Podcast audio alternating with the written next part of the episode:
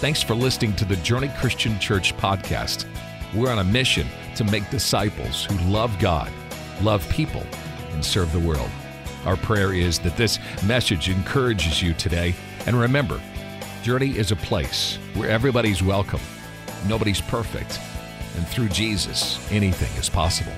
As the World Turns was one of the longest running daytime soap operas in American television history.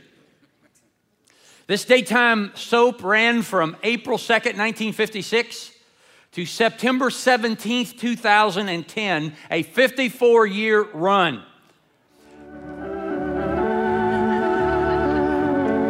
And now for the next 30 minutes, as the world turns. That's the sounds of my childhood.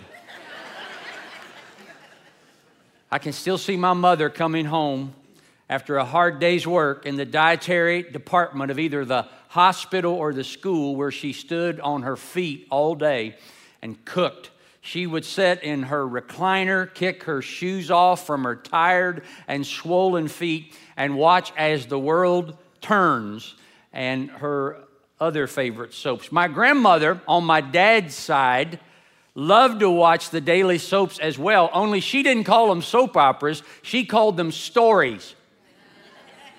And she would say, Be quiet while I watch my stories, John Allen. We've been looking at the biblical story of the life of Joseph in this series, Turning Trauma into Triumph. And if you've read his story or are just reading it now for the first time, it sounds like the plot line from a soap opera. An overindulged favorite son but hated brother gets sold into slavery by those very brothers who cover up their dark deed for over 22 years. Joseph is sold into the household of the Egyptian commander of armies, a man named Potiphar. Potiphar realizes Joseph is exceptionally honest and hardworking and promotes him to run his entire estate. Potiphar's wife notices that Joseph is exceptionally handsome and well built and sexually pursues him while Joseph runs from her. After repeatedly spurning her advances, Mrs. Potiphar's lust for Joseph quickly turns to anger and then ultimately to revenge, and she falsely accuses Joseph of trying to rape her. Joseph is sent to prison, but he didn't go alone. The Lord was with Joseph in prison, we're told. Joseph once again bloomed wherever he was planted, and he made the most of his cell time to the point that he ended up running the prison in which he was unjustly held. While in prison, he meets two of the king of Egypt's top dietary department heads the chief wine taster and the chief baker. They both have troubling dreams on the same night. Joseph interprets their dreams correctly, saying one will be released from his cell and one will be released from his life. Joseph pleads with the one who will soon be released to remember him before Pharaoh the king. But we read these sad words at the end of Genesis chapter 40 and the beginning of Genesis chapter 41. The chief cupbearer, however, did not remember Joseph, he forgot him. When two full years had passed, Pharaoh had a dream. Today, we're going to see the trauma Joseph endured for so long finally begins to turn in a new direction. And it all starts to turn with those four words Pharaoh had a dream. Heard about a wife on her wedding anniversary who said to her husband at breakfast, I had a dream last night. I had a dream that tonight on our anniversary, I was going to get an expensive diamond necklace. What could be the meaning of that dream? The husband said with a smile, I bet tonight you find out. So that night at a romantic dinner out of the fancy restaurant, the husband slid his exquisitely wrapped gift across the table to his wife. The wife eagerly unwraps the gift, and inside was a box, and inside the box was a book titled The Meaning of Dreams. We have seen throughout the story of Joseph that dreams play an important role. From Joseph's dreams of ruling over his brothers when he was a teenager to the chief baker and wine taster's dreams that Joseph correctly interpreted, and now to Pharaoh's double dream that disturbed him deeply. Let's read about it in Genesis 41 he, Pharaoh, was standing by the Nile when out of the river came, there came up seven cows, sleek and fat, and they grazed among the reeds. After them, seven other cows, ugly and gaunt, came up out of the Nile and stood beside those on the riverbank.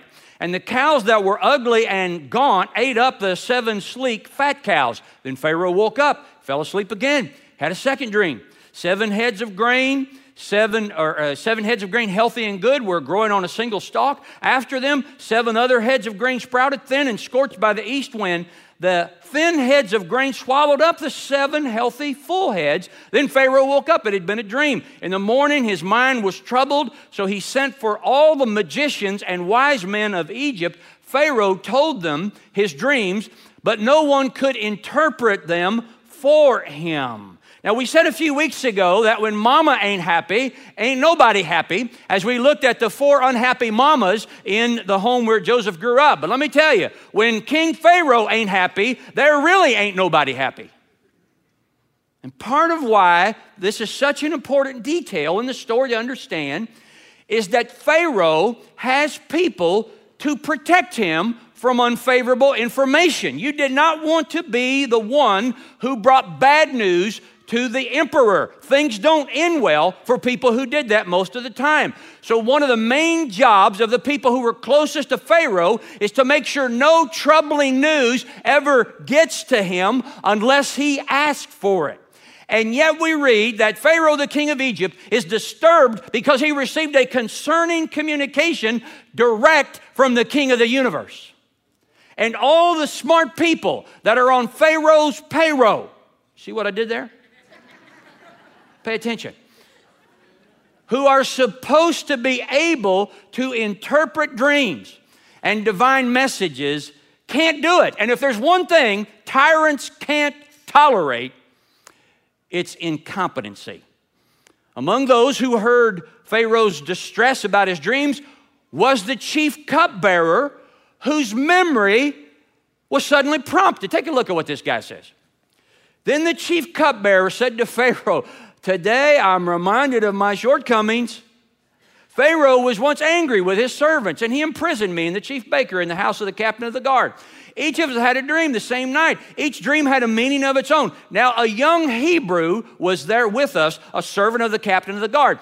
We told him our dreams, and he interpreted them for us, giving each man the interpretation of his dream. And things turned out exactly as he interpreted them to us. I was restored to my position, the other man was impaled.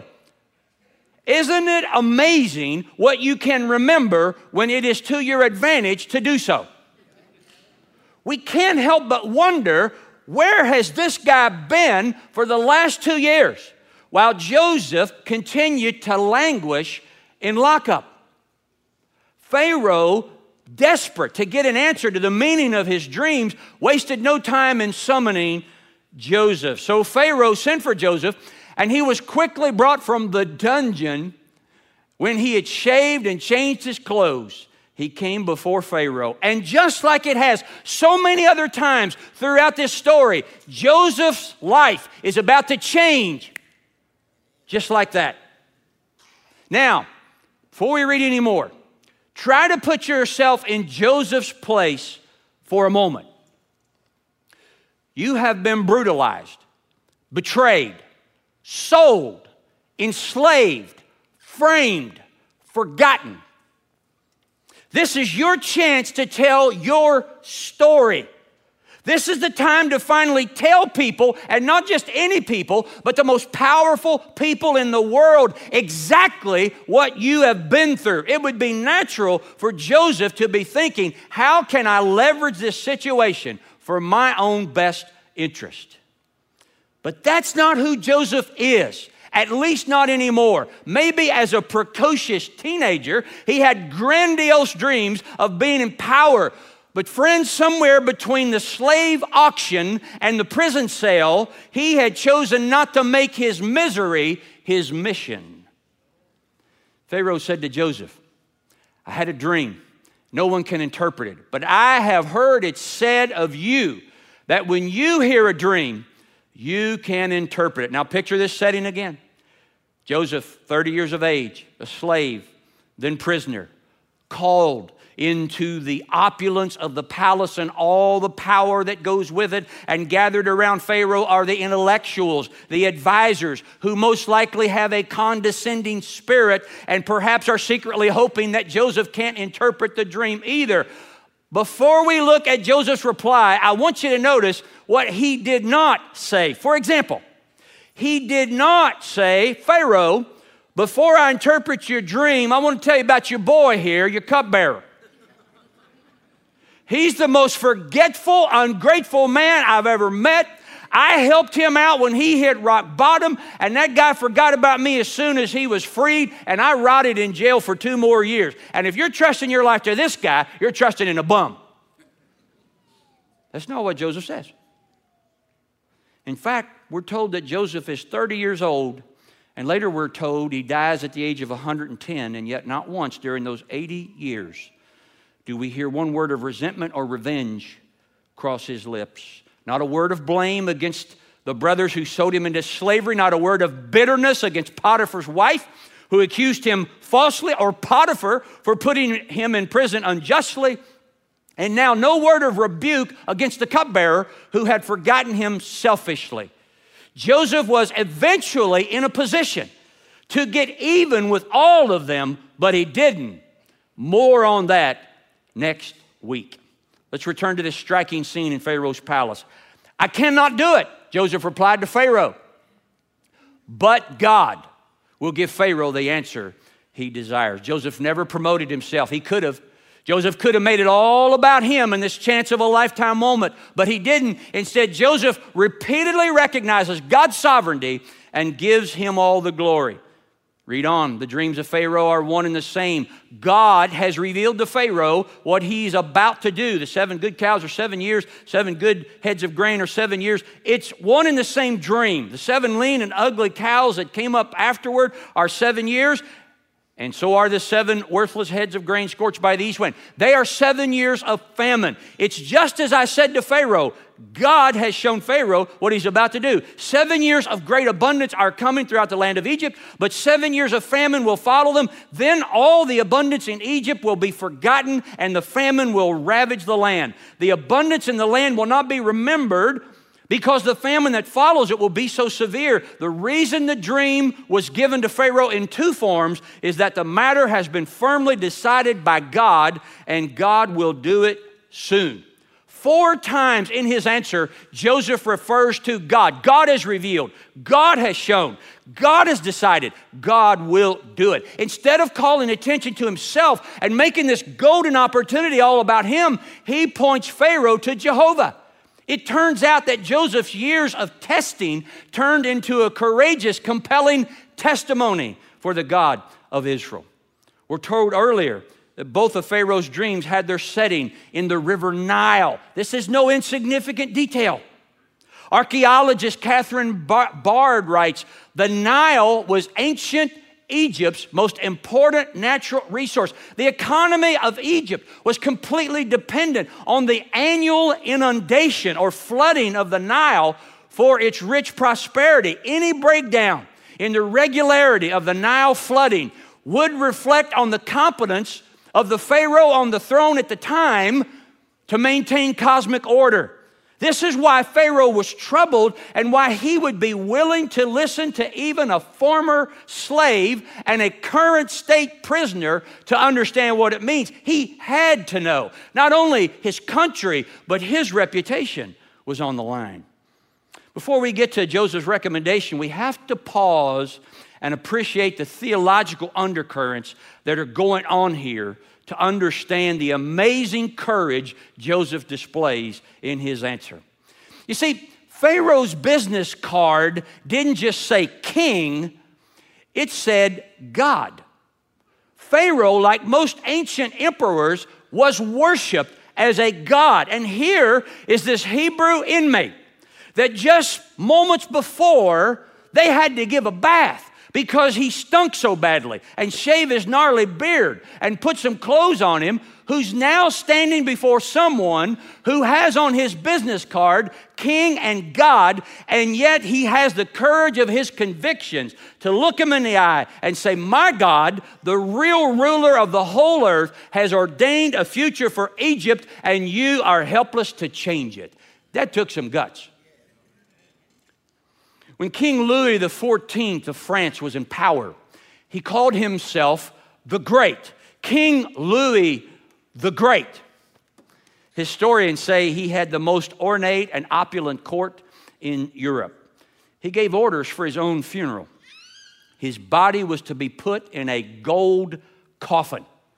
The cathedral where the service was held was dimly lit with one special candle on top of the coffin Thousands waited in silence to hear their revered Roman Catholic Bishop Jean Baptiste Massillon speak at his funeral. Bishop Massillon took the candle off Louis' coffin and he dramatically blew it out. And then he said these words Only God is great. Now, listen, it's one thing to do that when the king is dead and in his coffin. It's something else when the king is standing right in front of you and you just left his dungeon. And yet, this Hebrew prisoner looked right in the face of Pharaoh and he said, The God of Abraham, Isaac, and Jacob has just decided the next 14 years of your reign, and you better deal with it. But Joseph wasn't finished. He not only gave a winning interpretation, he gave a wise recommendation. And now let Pharaoh look for a discerning and wise man and put him in charge of the land of Egypt. Let Pharaoh appoint commissioners over the land to take a fifth of the harvest of Egypt during the seven years of abundance. They should collect all the food of these good years that are coming and store up the grain under the authority of Pharaoh to be kept in the cities for food. This food shall be held in reserve for the country to be used during the seven years of famine that will come upon Egypt, so that the country may not be ruined by the famine. And here, Joseph answered Pharaoh's unspoken request, which is what should be done in light of this prophecy. He suggested that during seven years of prosperity, Pharaoh have a manager to develop a conservation system so that the nation could survive on a rationing plan later.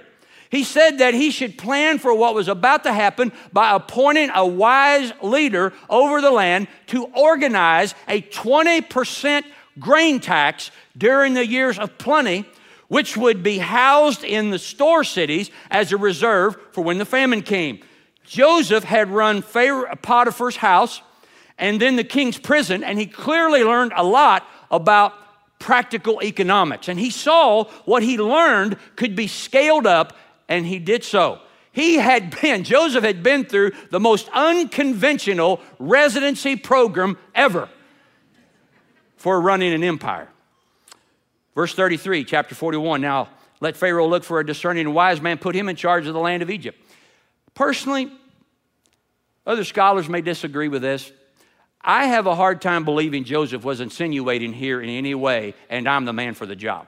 I, I don't think that's what he's doing.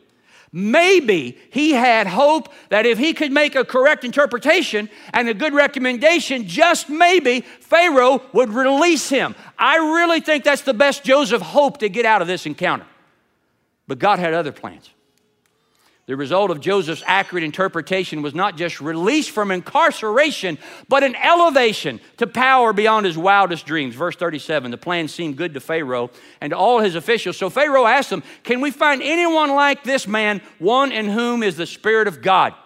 Pharaoh was no fool, and he quickly saw first he had an administrative genius standing in front of him, and second, that Joseph's plan would be effective not only to secure a steady food supply chain for his own nation, but also the opportunity to enhance and expand his power by putting other nations at his mercy as well.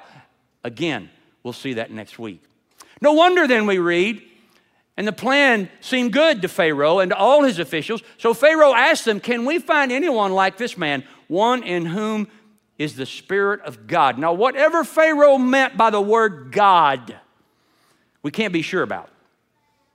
It may be that he sensed a supernatural dimension to what had just happened, or it may be that he was picking up on Joseph's multiple reference to God to lend supernatural support to the shocking appointment he was about to make. Now, think about it.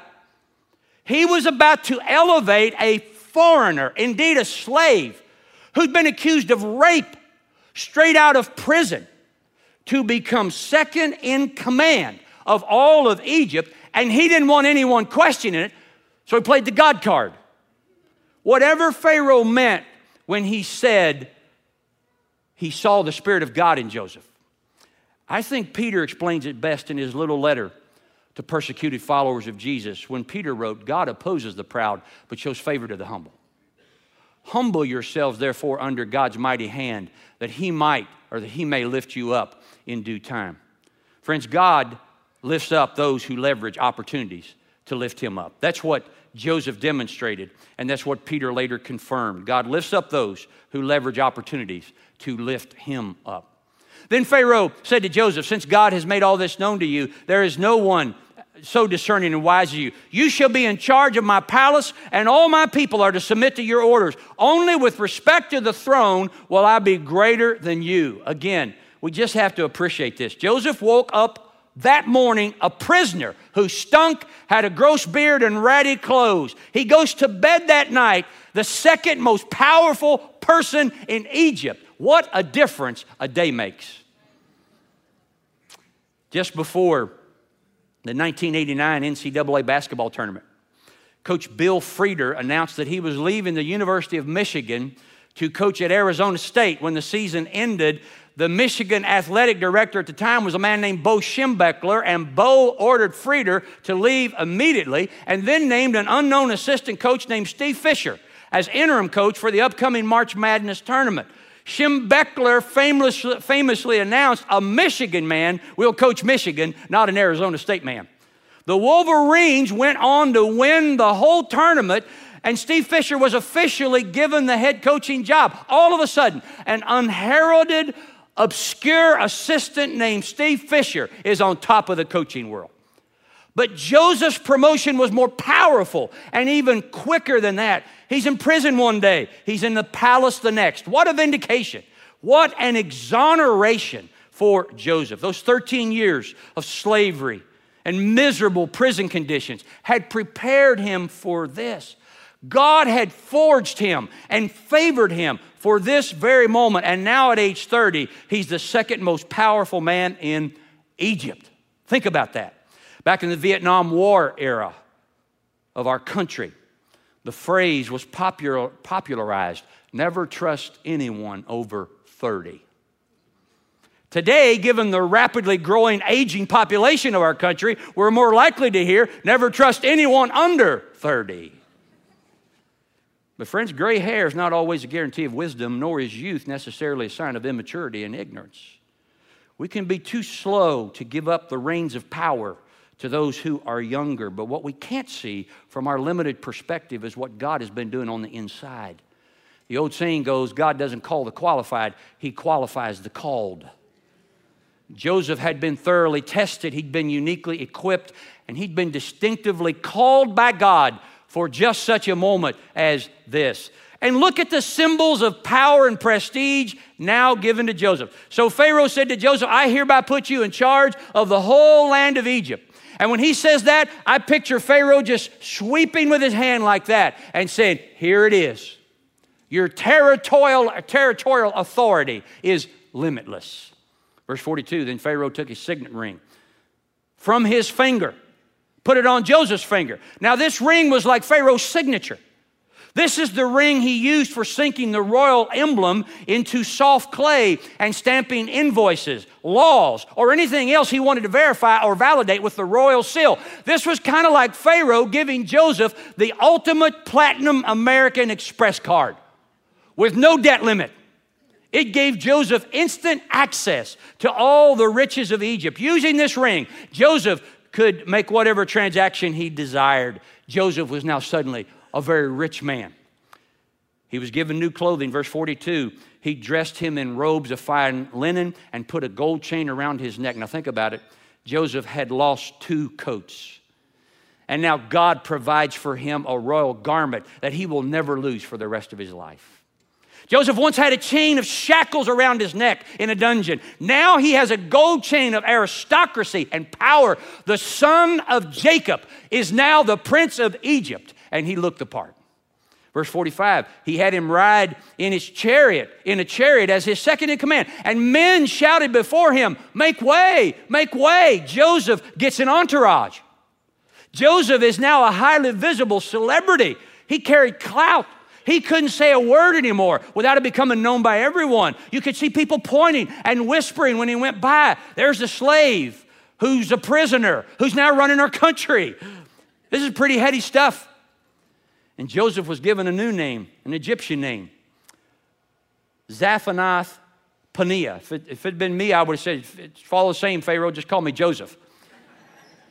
Zaphanath Paneah. Here's what it means revealer of secrets, or God speaks through him.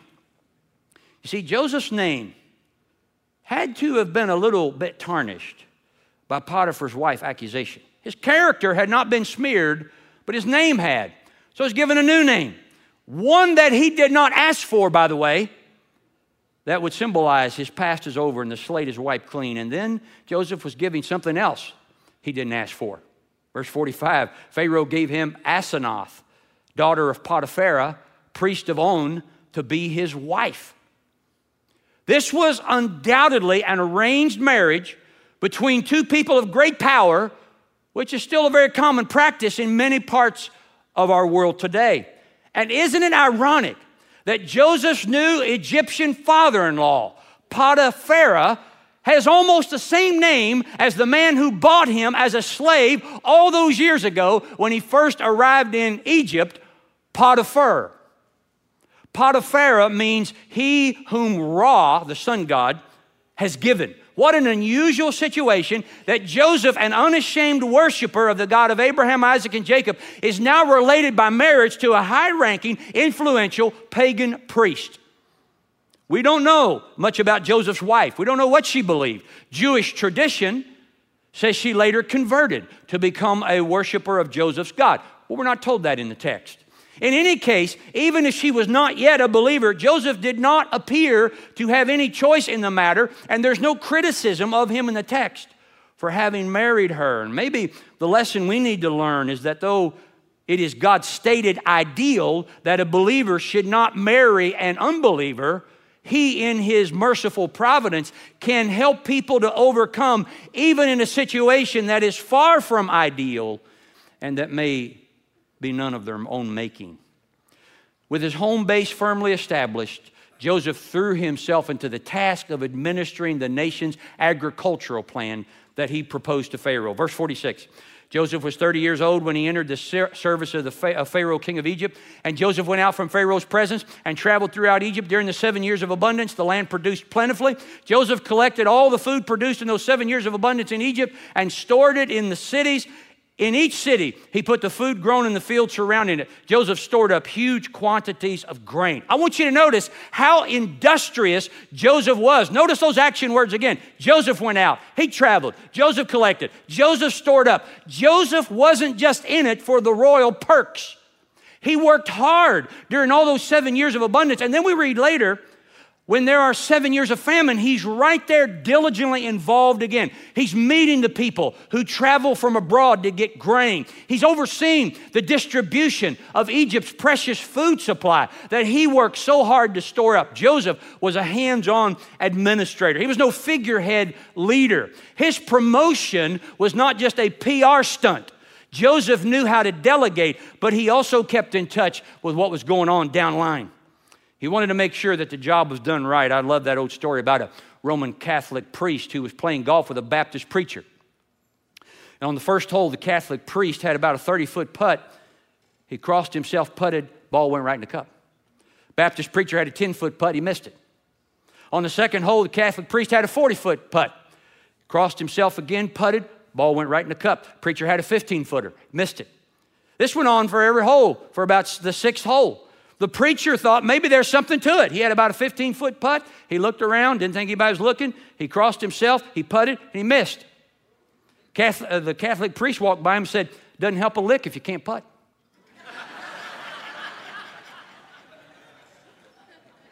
Listen, you can thank God for His goodness to you and you can pray, but it doesn't help a lick if you don't work, if you don't develop your skills, if you aren't diligent in what God has assigned you to do.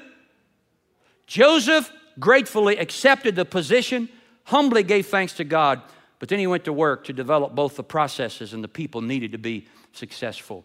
And the chapter ends by showing us that regardless of his new Egyptian title, his new Egyptian perks, his new Egyptian garb, and his new Egyptian wife, he remembered the God of his Hebrew youth and gave him thanks without shame. We see that in verse 51.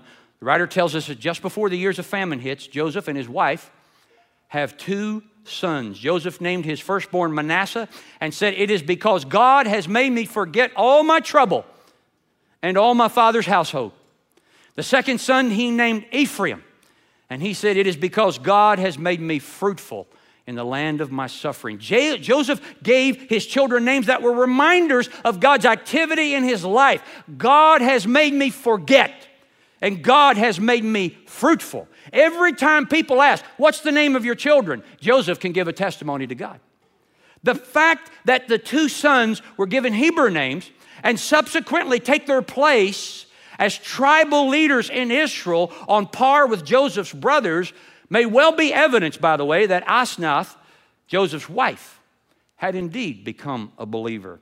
And we note that the two names record the two phases of Joseph's life of suffering the hardship of his father's house and the affliction of Egypt. They were never to be forgotten so long as Egypt or as, as, as Israel existed as a nation.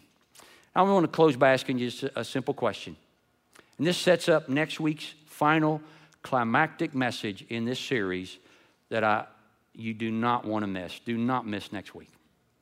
Here's the question Why didn't Joseph ever go back to visit Canaan? He could have very easily. He had all the resources to go wherever he wanted. He controlled his own schedule. So, why didn't he just hook up some of those world class royal horses up to that cool royal chariot he had and see if he could track down his family. You know what I think? Here's what I think I think it's because Joseph wanted to forget. Neurologists tell us that all our memories are permanently etched in the creases beneath our cranium. Our brains do not really forget anything. Now, sometimes we can't recall things, but they're stored right here nevertheless. Yet Joseph said, God made me forget. And I think Joseph, when he finally got some relief from the multiple traumas that he'd endured over multiple years, he just wanted to forget about it all and move on. And yet, well, God didn't want him to live with the pain of the past. He also didn't want him to abandon the dreams he'd given him for his future. Remember Joseph's dreams? That his entire family, including the brothers who savagely brutalized him, callously betrayed him, would one day bow down before him. Has that happened yet? No, but it's about to. You see, listen to me. If you won't go to Canaan, God has a way of bringing Canaan to you. Why? God is not just interested in forgiveness, God wants to bring healing. God cares deeply about reconciliation. Listen to me elevation is God's job. Vindication is God's work, and God is very good at what He does. Joseph remarkably sought neither elevation nor vindication. God gave him both. But reconciliation is something God won't do without us. And so God sought Joseph because when you won't go to Canaan, God has a way of bringing Canaan to you. Whatever you do, don't miss next week's concluding message. Would you join me in prayer? Father, we thank you so much for this opportunity to look in your word once again and to learn how things change so quickly, how suddenly a day starts and it ends so very differently. Sometimes that's on we're on the bad end of that experience. And sometimes it's amazingly good, but you are the God of every day. The mountain and the valley that we just sang a little bit ago. Thank you, Father. And thank you, Father, that you oppose the proud, but you exalt and give grace to the humble. And we see that so real in this story in Joseph's life. Thank you, Father, for it. May that be true of us, regardless of what Pharaoh meant when he said it. I pray that could be true of us, of what other people say about us. Can we find anyone in whom there is the Spirit of God like this one? We pray that in Jesus' name. Amen. If you like this podcast, we post a new message every week. So make sure to click that follow button and share it with your friends. Remember, Journey is a place where everybody's welcome, nobody's perfect, and through Jesus, anything is possible.